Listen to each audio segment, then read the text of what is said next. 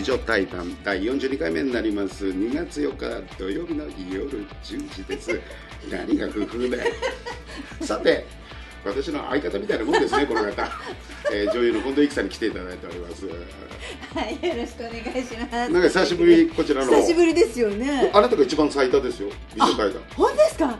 オカッペさん、ウクレレイチさんとも。あ、本当ですか。じゃあ、あなた間違ってるのが雪男か詩を読むラジオは別番組ですからね2回とか3回出てるの、50分は、はい、あなた間違えてて、でこれラジオと動画で、まずはラジオからですからこれ。なるほどです。で短いんで。わかりました。あなた長いんだよ私もたくさんもう言いたいことがあるからね。もういいです、いいです女優の近藤育さんで、で最初これ1週目なんですけど、どうして女優になったの。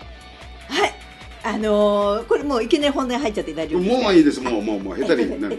やっぱりその子供の頃からやっぱりアイドルとかそういうのすごく憧れてはいたんですよ。歌手とかに憧れてて、でテーブルの上に乗ってお茶の間の茶ぶ台に乗って歌を歌って、でみんなが喜ぶ姿がそのなんていうんですかね、嬉しかったりとか、そういう印象があったんですけども、でもともとその芸能、子供の頃からバレエとかそういうダンス系はやってたんですけども、でたまたまもうよくあるあるなんですけど、原宿に歩いてて、それで一番最初、もう今はない事務所にスカウトされたのが最初だったんですね。どうやってスカウトされるの。やっぱり普通に最初私サングラスかけて怖い人だと思ってたんですよ、男の人が。男の人が、で私お友達と2人いて、私の方に声かけていただいて、名刺いただいて、もう一個本当にあるある。女の子は何、もう一人の子はなかったの。なかったの。その子怒んなかった。帰り怒んなかったですけど、ちょっといじけてました。なんで私。いや、そうだよね。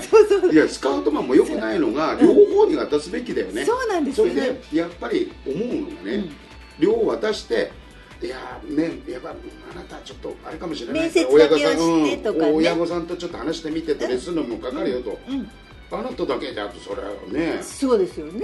でも失礼っていうか確かにそうなんですけど、でそのお名刺を渡していただいて、でやっぱり興味があって、あと友達に相談すると、詐欺とかなんかちょっと変なところに、変な話、外国に売られるよとか。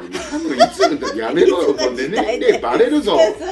今芸能界そんなにないんだよ。で当時そういう話があったんですけども、でもなんか興味があったんで、一回じゃあお話に行きますって、向こうも何回か電話をいただいたんですよ。で行ったら、まあ変な話、ちょっとあんまり大きい子でね、ちょっと有名な方のあれだったんですけどね。でそこで一応所属をさせていただいて、で元々なんかグラビアとかそっちの方に正直今よりはまだ可愛かったんでマシだったんです、多分今よりは。今ラジオだから何言っても大丈夫です。動画もこれ後で流れるけど、まずはラジオからだから。ラジオからだからね。そう。でもあなたあれよ、結構美人さんよ。いや。やっぱり女優さんとかやられてて、その美人とかあるけど、作られてくるよみんな。顔とか、そのいい男いい女って何がじゃあ基準なのかとあるけど、やっぱり女性も男性も長く女優さんとか俳優さんとかやられてたりとか、芸人でもそうだけど、いい顔してるみんなやっぱり。洗練されてきますよね、やっぱ人前に出ると表情だったりとかなんかだったりとか。まあね、それは私なんかね、やる気のない正論家って言われますけどね。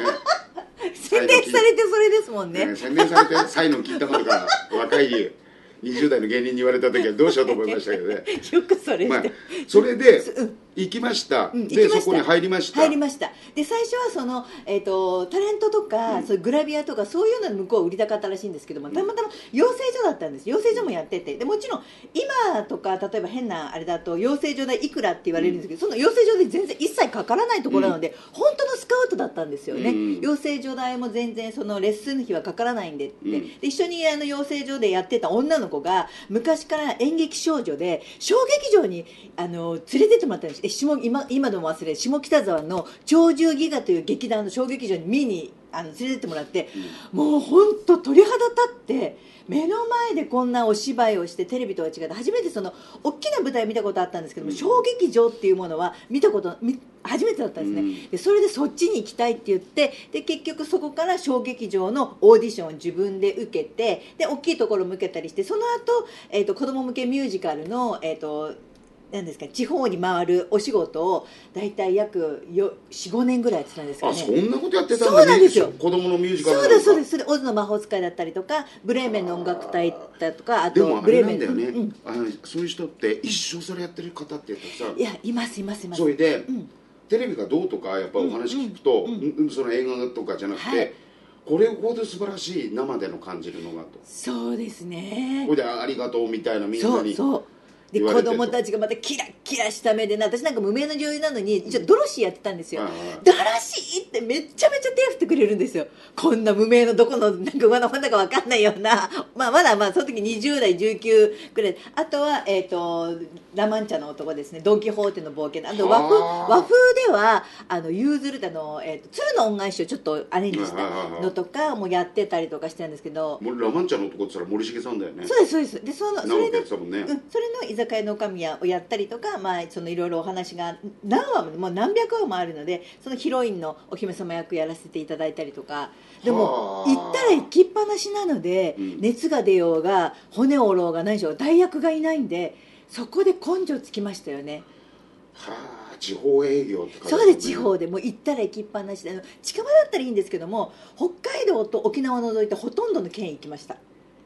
俺もほとんど北海道と沖縄が行ってるね。あ、本当ですか。都道府県仕事で。だって京都子さんもいろいろね営業やってますもんね。営業もそうだけど、一番最初やっぱ長く行ったのっていうのはストリップ劇場とか、それが1週間とか10日とか。司会やってたんですね。いや、ネタ。あ、ネタやってたんですね。大変だった、1人とか2人のとことか。いやそうですよね。だからそれが20代の20もっとやっぱそういうのやっぱりやって長くやってると、変な話いい時と悪い時知ってるので、割と長い方ってそうですよね。きらびやかな時しか知らない人はすぐ辞めちゃったりもするかもしれないんですけど、今はもうそういうシステムがなくなってるけど、僕なんか多分最後の昭和の流れからで平成の頭に入ってて、30年以上前がもう31年とかになるから、そうなるともう今だとそれをじゃあ指していいのかと思うよ、20代の子に。24、俺も3子だったけど、今だって今それを指して、じゃあ何のスターシステムになるのと、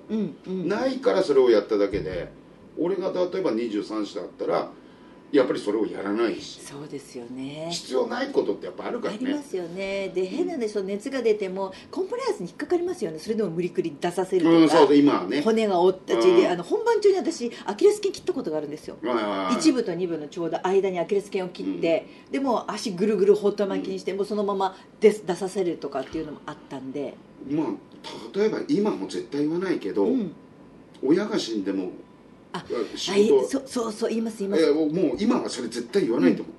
私よく先輩に、この仕事は親の死に目に会えないから覚悟しろよって言われました。あと時間厳守だっていうのが他の世界と絶対違う。そうなんです。早めに行ってるともう30分前1時間前は今もそうそうそう、俺らもそうなのが、年寄りですねって言われるけど、それでもう衣装早めに着ちゃうのが、俺も何が起きるか分かんないから、例えば5人来れないってなれば6番目の出番でもトップで行かなきゃいけないとか、そういうのがもう染みついちゃってるっていうか、まあいいことを教わったよね。そうですよね。親の死に目に会えないっていうので両親は生きてるけど、俺もその時が来た時にはもうそう思ってる。どんな小さい舞台でも。それこそそれだけ代わりがいないから覚悟しろよっていう、あと時間もそういうことなの。そうですよね。あなたじゃないと時間が結局困ってしまう。そうですよね。主役なんだからって常にと、そういうね。あ、ちょっとだんだん時間なくなってきていい話がまとまりましたね。で来週なんですけどね、今まで一番嬉しかった仕事、女優さんになって。わかりました。ね、いっぱいあるでしょ。ねえ、これを美女対談とか言ってくれてもいいんですよ。わかりました。言ってきます。バカ野郎。面と向かってね、こうやって。バカ野郎、お前。言うやついるんだよ、わざと。そうなんですね。嘘つけって出たかったんですって。嘘ばっかし言うんじゃないっつって。本当ですね。私もそういう知恵だからね、発達してますんでね。本当です。まあまあまあ来週またねって形で。はい。いやー。さすがにあなただったら打ち合わせなしで入ってきた途端にやらして、今5分前に入ってきたんですけどねやっちゃおうっつって、やっちゃおう、親ちょっとでさで、そうなんですよね。俺結構せっかちなのよ。いや全然大丈夫大丈夫、対応できます。まあまあまあそんな形なんでね、また来週って形でね、まあ楽しみな1ヶ月になりそうです。今週も今月のマンスリーゲストは女優の近藤由紀さんです。また来週皆様方待っててね。グッドナイト。